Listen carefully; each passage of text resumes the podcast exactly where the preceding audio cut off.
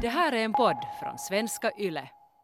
Går det att förbereda sig inför sin förlossning? Och vad, inne, alltså vad innebär det ens? Vad menar alltså när vi säger förbereda? Vad innebär det ens att förbereda sig? Vad handlar det om? Mm. Mm. Um, jag tänker att det alltså som inför min första förlossning så hade jag ganska långt den där inställningen som jag har förstått att det är ganska vanlig. Att man, eh, man kan ändå inte påverka någonting. Alltså vi tar det som det kommer. Att jag litar på förlossningspersonalen och så vidare. Eh, men nu i efterhand när jag ser i backspegeln så inser jag ju nog att det finns ju som... Det skulle ha funnits så mycket som helst för mig att förbereda mig på. Eh, och eh, många olika sätt att, eh, att helt enkelt förbereda mig på vad som väntar. Um, utan att bygga upp någon slags bild över hur jag vill att det ska bli. Mm. För det är som två skilda saker. Alltså under de här orden att förbereda sig, vad innebär det? Liksom just som du sa, att, att det handlar inte om att, att lägga upp ett schema eller en målplan för liksom, vet du, allt ska gå på ett visst sätt och att det är någon form av misslyckande om det inte går så. Eller att man inte skulle lita på personalen. Att det mm. handlar inte alls om det. För att jag kanske hade lite samma inför min första på något sätt. Att jag, jag, jag vet inte, jag var ganska naiv. Vilket mm. jag i, i backspegeln också på något sätt är. Nej, men mm. lite så här sor, sorsen för mig själv. Att varför, varför tog jag inte reda på mer? Och varför liksom gav jag inte mig själv på något sätt? Varför gav jag inte mig det? Att jag, jag satt in mig mera i det. Ja, för att uh, lite ändå ha någon slags... Uh, Ja, men kanske just det här med eh, hur en förlossning rent fysiologiskt går till. Eh, och just eh, olika scenarier som kan hända. Eh, till exempel, jag blev ju snittad med min första förlossning. Eh, och det hade jag ju som inte riktigt ens tänkt på. Att, eller som sådär, jag visste ju att det kan, att det kan bli så och sådär. Men inte hade jag ju tänkt att det var någonting som jag skulle vara med om. Så det visste Nej. jag ju inte någonting om. Hur det går till med allt sån här uppvak och, och var babyn ska vara så länge man själv är på uppvaket och eh, om pappan får vara med i operationssalen eller inte. Och allt sånt där skulle ju ändå som då jag blev rullad dit, att då skulle det ändå ha varit tryggt för mig att ha det i bakhuvudet, att, att så här går det till. Mm. Och det som jag kanske mycket också tänker på är hur jag och Jim tillsammans förberedde oss. Att vi gjorde liksom, vi gick på den här förlossningsförberedande kursen via rådgivningen, ja. Men inte gjorde vi någonting mer. Så liksom det stödet han, han ska kunna ge så mycket mer stöd åt mig. Och mm. ha så mycket mer verktyg för sig själv också. På vår mm. första förlossning. Om vi på något sätt skulle ha förberett oss mera tillsammans. Men det, mm. det tycker jag också att det är det som är det svårt med första barn. Är att man vet inte. Alltså om man läser en bok eller lyssnar på någon podd. Så hör man som så här går det till med en förlossning. Men... Man vet ju inte. Alltså man vet inte hur ens kropp ska reagera. Det är mycket som lättare upplever ändå att förbereda sig inför andra eller tredje. Mm. Uh, men uh, där kanske jag... Ja, så, men jag önskar på något sätt att vi ska prata mer av det. Prata om det eller prata med någon annan om det. Eller just gått någon mer kurs var vi faktiskt tillsammans måste sitta ner. Och, så att vi båda vet vad båda vet. Och han vet vad jag önskar och jag vet vad han behöver. Liksom, ja, tillsammans. Mm. Mm. Ja, eh, men jag tycker som att inför första förlossningen då man, eller inte då man, men jag tycker som, jag vet inte riktigt, jag hör i alla fall ganska ofta om mammor som, som, eh, som förbereder sig inför sin första förlossning också, men på något sätt blir lite så här, typ, nej men typ lite som hånade på något sätt, mm. som att du vet inte mm. ändå vad som väntar så mm. att du ska inte... Du ska inte liksom, ja du kan ju försöka förbereda dig men att ja, du vet inte någonting vad som väntar. Mm. Att du kommer som inte att kunna liksom, liksom tända ljus och lugnt i förlossningssalen. Ha, när vet du under min förlossning? Ja, det där känner jag ju igen för att jag hade ju fått någon sån, eller det, det som var viktigt för mig var att jag, jag ville som undvika epidural. Det, jag hade någon sån tanke och jag alltid på något sätt haft det. Men vet du, det fick jag ju nog höra av så många mm. Mm. att så här, men som lite just så här små flin som så här att, mm, ja, ja, ja okej, okay. Nå, vi låter henne tro det typ nu. Men ja. det, och det är ju jättehemskt också för jag tycker att man måste, att vi måste ju, rest, alltså man kan inte, man, för det första man kan inte veta hur det ska vara när man inte har fött barn tidigare. Men samtidigt mm. är det en jättefin sak om man har önskemål, om man har, man vill förbereda sig, om man som vill ha målbilder att se fram emot och så här, och att då blir typ uthånad för det. Ja, det är hemskt. Det är jättehemskt. Ja, för att jag tänker att allt sådant är som jättebra. Alltså all, för, all förberedelse, om det då är att man eh, vilar och tänker på just eh, hur man vill ta emot sin baby till exempel.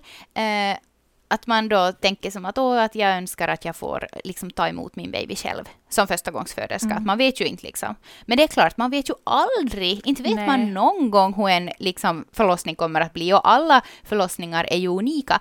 Men bara liksom att, att tänk de där tankarna, så fyller ju kroppen med bra hormoner. Mm. Eh, plus att man kanske orkar lite bättre i slutet av sin graviditet. Och att man, ja, man ser fram emot förlossningen på ett annat sätt. Men att om någon då ska vara som sådär att jag trodde att du ska kunna ta emot din baby själv. Att ja, ja, men du får tro det då. Så bara som, isch nu så är... Man är så sårbar också på något ja. sätt. Så sådana, sådana saker kan liksom knäcka en ganska ja. hårt. Och verkligen sett massa sådana här dåliga hormoner i omlopp i kroppen som man inte behöver i slutet av sin förlossning eller graviditet.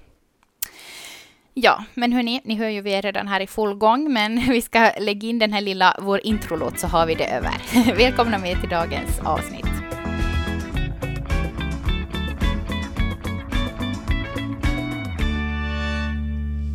Vi frågar av er på Instagram eh, om ni aktivt gjorde någonting för att förbereda er inför förlossning. Och ni var fyrahundra som hindrade svara innan vi nu eh, tog de här svaren. Och sextionio procent av er sa ja och trettioen procent sa nej.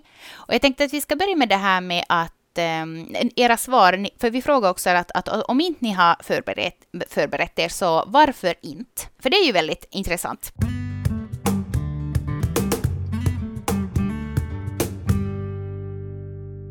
Eh, några av er säger till exempel så här. Eh, nej, vi förberedde oss inte för förlossningen. Det blir ändå aldrig som man har tänkt sig, så vi valde att inte förbereda oss alls. Eh, en annan säger så här. Det kändes svårt att förutse hur den ska gå, liksom vad är det man riktigt ska förbereda sig på. Och eh, en tredje. Varför förbereda sig på någonting som man ändå inte vet hur det ska bli, eller någonting som man inte kan påverka. Och jag tycker att man Man hör det där ofta. Mm, och speciellt den där, den där andra var, som man skrev in att, att det var svårt att förbereda sig på någonting man inte visste alls hur det ska gå. Och jag mm. tror att det är där som man kan känna sig lite vilsen, och vad jag i alla fall själv också känner igen det. Att, mm. att förbereda, ja, men liksom, vad ska jag förbereda? Alltså, yeah. att, jag menar, att det känns som på något sätt för stort, och samtidigt så kan, jag vet inte, men jag känner igen mig i mm, det är kanske det lite där. Sådär att, att var ska vi ens börja? Ja. Var ska vi ens liksom börja med att förbereda oss? Mm. Eh, på vilket sätt och så här. Eh, och det är, ju, alltså det är ju så att förlossningens förlopp är helt omöjlig att mm. veta på förhand. Alltså det handlar ju alltså som fast det skulle vara femte barnet, så vet man ju inte. Eh, men man kan nog ändå förbereda sig inför den och liksom, ja. Och det som har också kommit fram i forskning är ju att det är sannolikt att förlossningen blir lättare och också eventuellt kortare om den födande och partnern är medveten om mm. vilka faktorer som kan främja en förlossning, så att den liksom fortskrider lättare och, och det här helt enkelt blir kortare. Och de på något sätt att man känner sig att man aktivt är med i hela mm. processen. Mm. Och det som jag tycker att på något sätt gjorde jättestor skillnad för mig eh, i sättet att se liksom, på förberedning mellan mina, liksom inför vårt tredje barn, så var när, när jag på något sätt förstod efter att vi hade gått prophylaxkurs och haft samtal med vår doula att, att det jag förbereder mig och liksom förbereder inför förlossningen så handlar mer om alla faktorer också jag vill att ska finnas i rummet, saker jag vill kunna tänka, hur jag vill andas, att det handlar väldigt lite om exakt hur förloppet kommer vet du, att gå. Det handlar inte om att jag vill ha exakt den här bedövningen eller inte den här bedövningen, och jag vill inte ha snitt och bli bli bli. Utan det handlar mm. mer om att vad, vad kan jag påverka? Liksom, mm. när är jag trygg? Vilken stämning i rummet? Typ så här med ljus. Vill jag ha mörkt mm. eller ljust? Mm. Att sånt kan vi ju påverka. Till stor mm. del i alla fall. Ja, nej men precis. Alltså jag, eh, inför min föl- första förlossning som sagt så var jag väldigt så här att nej men jag litar på personalen och så vidare. Och jag tänkte inte alls som att, alltså jag visste ju att det var jag som skulle föda ut barnet. Men jag tänkte nog på något sätt att barnmorskorna skulle som hjälpa mig mer att föda ut barnet. Men alltså inte det är någon annan än jag själv som kan nej. göra det. Eh, och jag kände som att jag ägde verkligen inte min första förlossning. Det var som igångsättning och det var väldigt medicinskt och jag var som sängliggandes på grund av min epidural och, och det var som väldigt att jag låg och spände mig och jag strättade emot och, och som sådär för att jag visste inte något annat. Men sen inför min andra då så ville jag ju ha en, jag ville helt enkelt ha en annan upplevelse. Jag ville känna att jag äger min förlossning. Mm. Att det här är min förlossning och eh, det är jag som bestämmer här. Liksom över min kropp och eh, över... Eh, stämningen i rummet mm. kan man väl säga. Och där tycker jag att det är häftigt just med den berättelsen med, med din andra förlossning så, vad heter det, hur du faktiskt ändå kunde påverka för att mm. fast det sen slutade med det var väl så att, att hon hade ju inte kommit ner väl på, på rätt sätt mm. eller hon hade som inte, det blev ju ändå som lite sådär stressigt där i slutet före hon föddes mm. och allt blev som lugnt igen.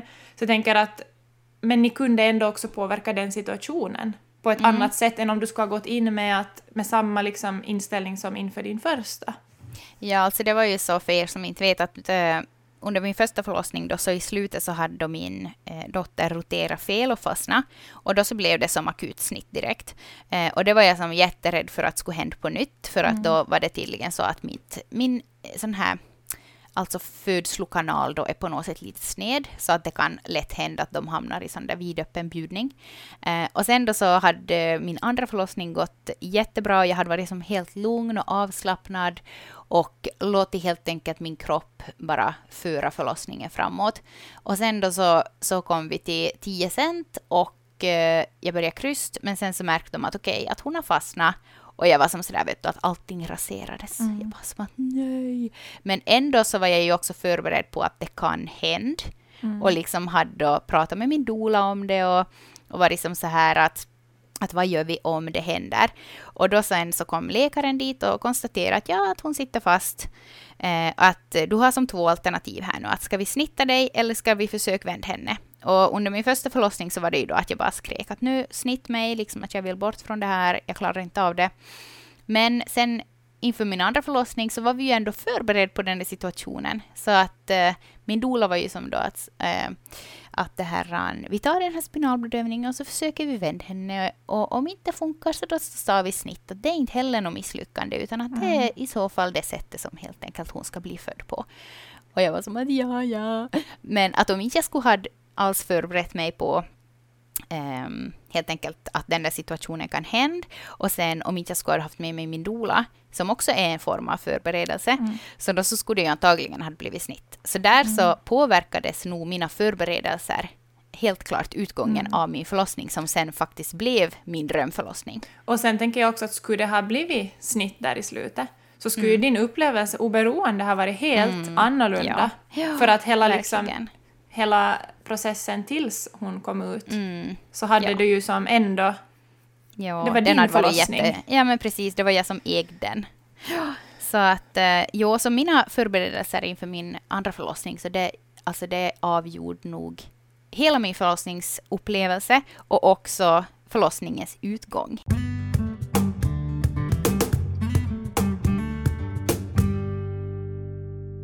En av er som också skrev in och sa att du inte har förberett dig inför din förlossning skrev så här. Nej, jag vet att det mesta löser sig trots att jag inte hade planerat allting in i minsta detalj. Jag kände mig trygg i att släppa kontrollen och låta processen fortgå. Det tror jag gjorde min upplevelse så positiv. Jag blev snittad, vilket jag hade hunnit smälta och accepterat då jag märkte att babyn vägrade svänga sig i magen trots alla övningar och knep jag hade prövat. Att acceptera och komma till ro med någonting jag förut varit livrädd för gjorde mig stark och trygg den dagen då det plötsligt var dags. Nej, alltså man får nog vara stolt över sig själv nu då man tänker tillbaks. Mm, jag får så här, jag får så här kalla kårar när jag hör den där, eller när du läste upp den där för att jag, jag igen tänker att fast hon inte har tänkt att hon har förberett sig mm. så har hon ju gjort det. Eller som vet ja, du sådär ja. mentalt för att eh, För att jag känner igen mig i de, liksom, det som hon skrev i, inför vår tredje förlossning. Att på något sätt, mycket av det hon beskrev så har jag sitt som förbered, förberedelse. Vet du, att man mm. kan acceptera som det mm. kommer. Och att man på något sätt också vågar släppa kontrollen. För mig Precis. Var det liksom att jag måste jobba jättemycket med det för att kunna komma till det. Att släppa kontrollen. Mm. Så det var en del av på något sätt förberedelsen. Ja, men precis. Det där med att släppa kontrollen. Det tänker jag också är på ett sätt ett sätt att ha kontroll. Ja, ja. Då man ligger och liksom låter kroppen bara göra sitt. Och låter processen fortgå som du också skrev. Att det är också på något sätt ett sätt att ha kontroll över det som sker. Att man mm. låter verkarna liksom flyta genom kroppen. Mm. Och det är ju, utan att strätta emot. Ja, för att det är ju kanske just det som i vårt på något sätt som var så bra också, eller som beskrivet kring det här att vårt samhälle, så vi är ju som inte vana att vi ska ha, alltså smärta är ju någonting negativt. Mm. Så också att på något sätt komma till det att, att släppa kontrollen för att på något sätt låta förlossningen själv få mm. ha kontrollen. Mm. Och att smärtan mm. i det, det i den stunden är inte något negativt. Nej, precis. Att det är smärtan som eh, kanske... Jag, jag brukar tänka att det är typ babyn som orsakar smärtan för att hon då, eller han, ska eh, ta sig ut. Liksom att utan smärtan så kan inte babysen helt enkelt... Eller så kan inte babysen komma ut. Nej.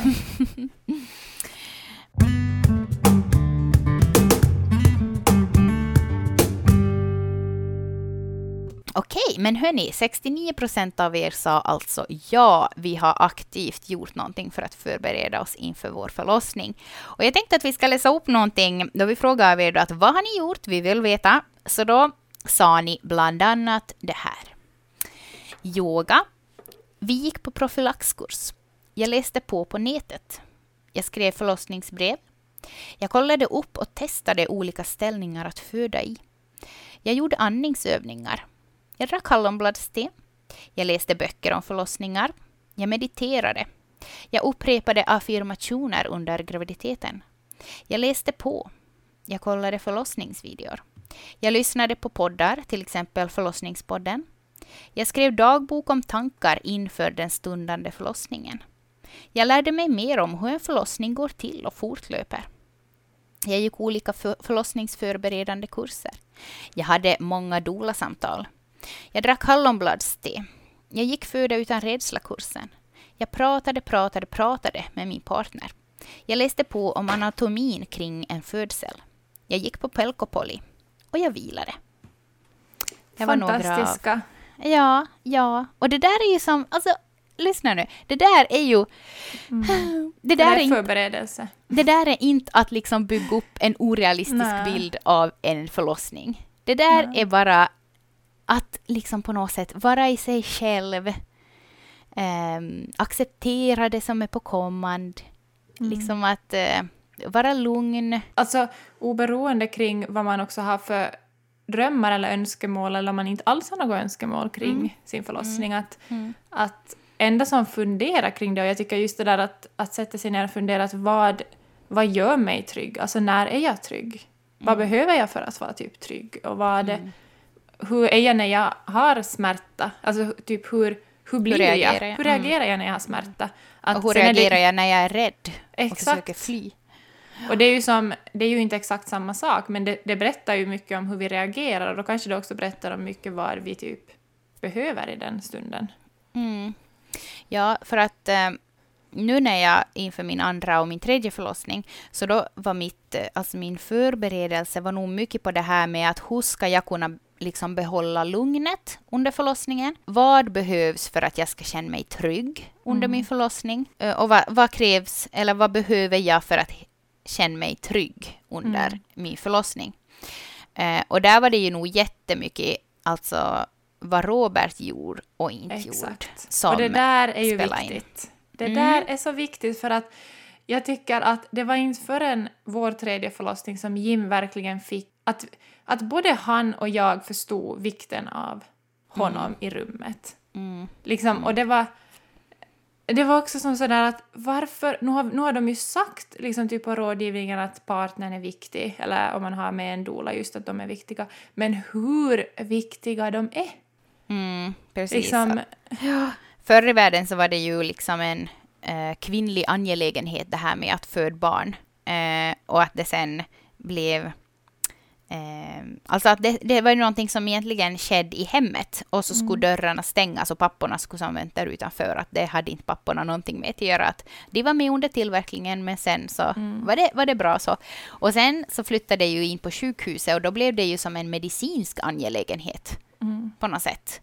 Men nu har vi ju nog...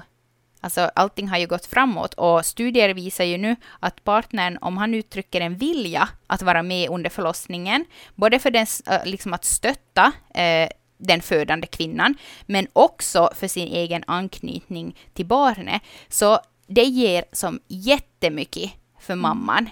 Att det kan minska graviditetsdepression. Det gör henne liksom mer positivt inställd till förlossningen. Att känna att jag inte är ensam. Att min partner är med mig under den här resan. Eh, och också att det stärker anknytningen till babysen. Plus att någonting som jag tycker är, ju är jättefint på något sätt är ju det att, att hur en partner är under förlossningen kan ju som helt stärka relationen på lång sikt. Eller typ resten av livet. Ja. Men om inte partnern är närvarande, om han är väldigt så här, ja, nej men distanserad och eh, helt enkelt inte kan stötta sin partner, så då kan det också ha negativa följder på relationen. Att liksom kvinnan känner sig ensam under förlossningen, hon känner sig otrygg och eh, att hon känner sig sviken under förlossningen.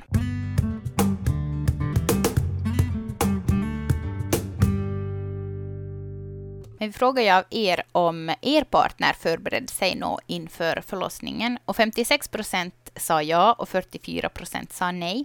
Och de flesta av er svarar till exempel att han förberedde sig genom att läsa boken Föda utan rädsla. Och att ni gick på förberedande kurs tillsammans. Och också att ni skrev brev till varandra om tankar inför förlossningen och vad ni som förväntar er av varandra. Men vad kan då en partner göra under förlossningen för att stödja sin helt enkelt födande kvinna? Eh, bland annat så det är som lite uppdelat i fyra olika dimensioner, det här stödet som partner kan ge. Det första är känslomässigt stöd, att eh, han stimulerar en känsla av trygghet och tillhörighet. Alltså att han hela tiden är där bredvid henne, han lämnar inte hennes sida, eh, han har bra kommunikation med den födande och är lyhörd och närvarande helt enkelt. Och visar omsorg och bekräftelse och empati för att förmedla trygghet. Och det är ju som, eh, ja alltså jag tänker på något sätt att det, papp, alltså partnerns viktigaste roll under förlossningen är att vara den där trygga punkten som inte var någonstans. Mm. Att han står stadigt där och när kvinnans kraft och ork är slut och typ när hennes hopp är slut, så då ska han ha hopp för dem båda. Mm. Och jag tycker att för mig gjorde det jättestor skillnad att vi hade, inför vår tredje så hade vi som pratat jättemycket tillsammans om det här. Mm. Och också att jag kände mig trygg mm. i att han vet sin plats mm. i förlossningen. Kanske det som tycker jag var svårt inför typ första kanske och också andra. Han fick, alltså Jim fick ju som inte något stöd i det här. Det var mer som att det förväntades att han vet vad han ska göra. Men det, det, det är ju jättesom... Alltså, nej, men det är ganska, som, alltså om man ska vara helt ärlig så är det nog ganska som mycket krävt av en, av en...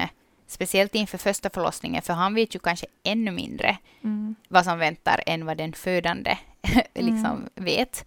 Eh, så att det är nog ganska mycket krävt av pappor att de, att de ska liksom veta någonting vad som, vad som väntar. Så där så är det ju nog också jätteviktigt att papporna förbereder sig och pratar om det och läser på och går just kurser och, och sådär för att kunna vara ett så bra stöd som möjligt.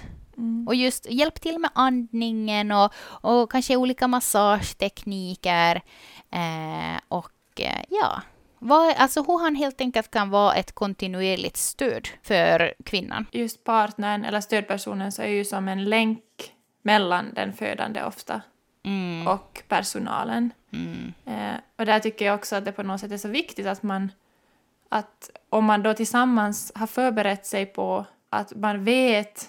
Alltså att partnern vet vad den vad hon födande, vill ha, vad hon, vill mm. ha, vad hon mm. behöver. Mm. Så då kan man också, då kan ju den födande vara trygg i att men han fixar det. Liksom men att, precis, att hon att, kan slappna av på ett exakt, annat sätt. Att jag behöver bara fokusera på att, att liksom slappna av och vara lugn och andas. Mm. Att det är liksom min uppgift. Mm. Och partnern ska bara fixa allt annat.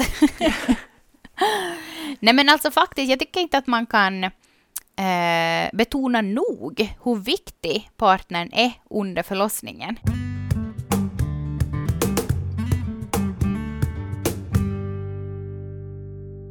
Men hörni, vi har faktiskt fått ett meddelande av en pappa och han skrev så här. Min inställning var att vi skulle ta oss igenom förlossningen tillsammans. För att jag skulle känna mig trygg i min roll behövde Emma vara tydlig med vad hon förväntade sig och behövde för stöd av mig. Både före och under förlossningen. Mm, och det var ju just mm. det du sa just också. Ja. ja, och en sak som jag tycker att var jättebra också. Jag tror nog att vi har haft som målbilder, men jag tror under våra två första förlossningar så har vi haft våra egna målbilder. Vilket ja. vi nog hade under vår tredje. Men vi hade också en gemensam. Ja, så det var som fint. Att, och den, den sträckte sig på något sätt, den sträckte sig tills vi hade kommit hem. Ja, men och det, det tycker jag också var så otroligt bra. Liksom mm. att, att ja, målbilden när babyn kommer upp på bröstet kanske man har, eller man har sådana små, det kan ju vara mm. vad som helst, vet du, så här när man får den här en, bubblande drycken på sitt, sin, vet du, bricka som är inte mm. champagne. Mm. att typ den, eller just när babyn typ börjar amma, eller vad, vad man än har, men att också mm. ha en, en gemensam bild som man vet att båda strävar efter när vi är hemma. Vi till exempel, vi hade att vi går ut och går med, med Valle i vagnen, flickorna cyklar, det är sol, alltså, så man har någon bild som också sträcker sig längre än förlossningen. Precis, för att just att om det händer någonting så att till exempel babyn inte kommer upp på bröstet, så då så går man ju på något sätt miste om sin målbild. Mm. Uh, så det är faktiskt sant. Jag hade nu inför uh, alltså inför att Gry skulle komma, så då hade jag en målbild som var som just här hem, och det var då att uh, uh, att Robert skulle sitta i soffan och läsa en bok åt Lo och ha Gry som på axeln. Och sen mitt i allt någon dag efter att vi kom hem från B B, alltså jag hade inte sagt det åt honom eller någonting. Nej. Men så, så gick jag förbi soffan och så såg jag dem bakifrån då, de, då han hade henne på axeln och Lo lutade sig mot honom och, lä- och han läste en bok och jag var jag klarade det, jag klarade det. Liksom att yes, att nu, nu är vi som, nu är hon här, hon mår bra, vi är som, we did it. Mm. Så jag måste som helt bara ta en bild på det. Jag kan fast lägga upp den på vår Instagram.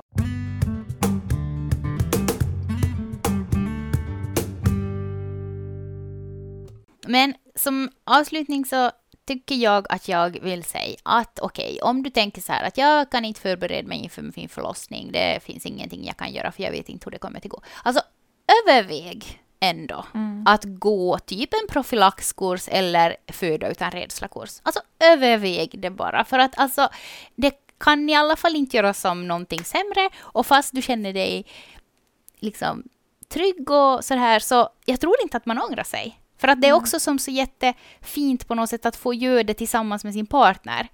En sak som riktigt tillsammans inför förlossningen. Att mm. man känner sig också mer som ett team. Och att han vet lite mer vad han kan göra för att stödja dig och så här. Eh, om ni lyssnar på det här nu på måndagen då det släpps. Så, så kommer vi att ha vår andra snacka med Carro och Rebecka. Och den här månadens tema är pepp inför förlossningen. Så vi riktar oss alltså till er gravida. Mm. Och vi hoppas ju att den här, att det ska bli en sån här, nej men en, en mysig liksom så här peppande träff inför förlossningen. Och speciellt nu i de här tiderna när liksom, det kanske inte ordnas så mycket att man kan träffas, så tänker vi att vi vill också som föra er samman att nej men få prata lite och peppa varandra och bara som få en positiv filis. Ja, ja en bra känsla. Fylla kroppen med oxytocin och bra, så här, må bra hormoner. Oberoende om det är ditt första barn eller ditt tredje eller sjätte. Så mm. liksom lite dela med varandra erfarenheter och tankar. Ja, exakt. Precis. Så om du vill vara med på en peppig liten inför förlossningsstund så gå in på vår Instagram och anmäl dig nu. Hörni, vi hörs igen nästa ha vecka. Bra. Ha det Hej så då. bra. Hej då! Det här är en podd från Svenska Yle.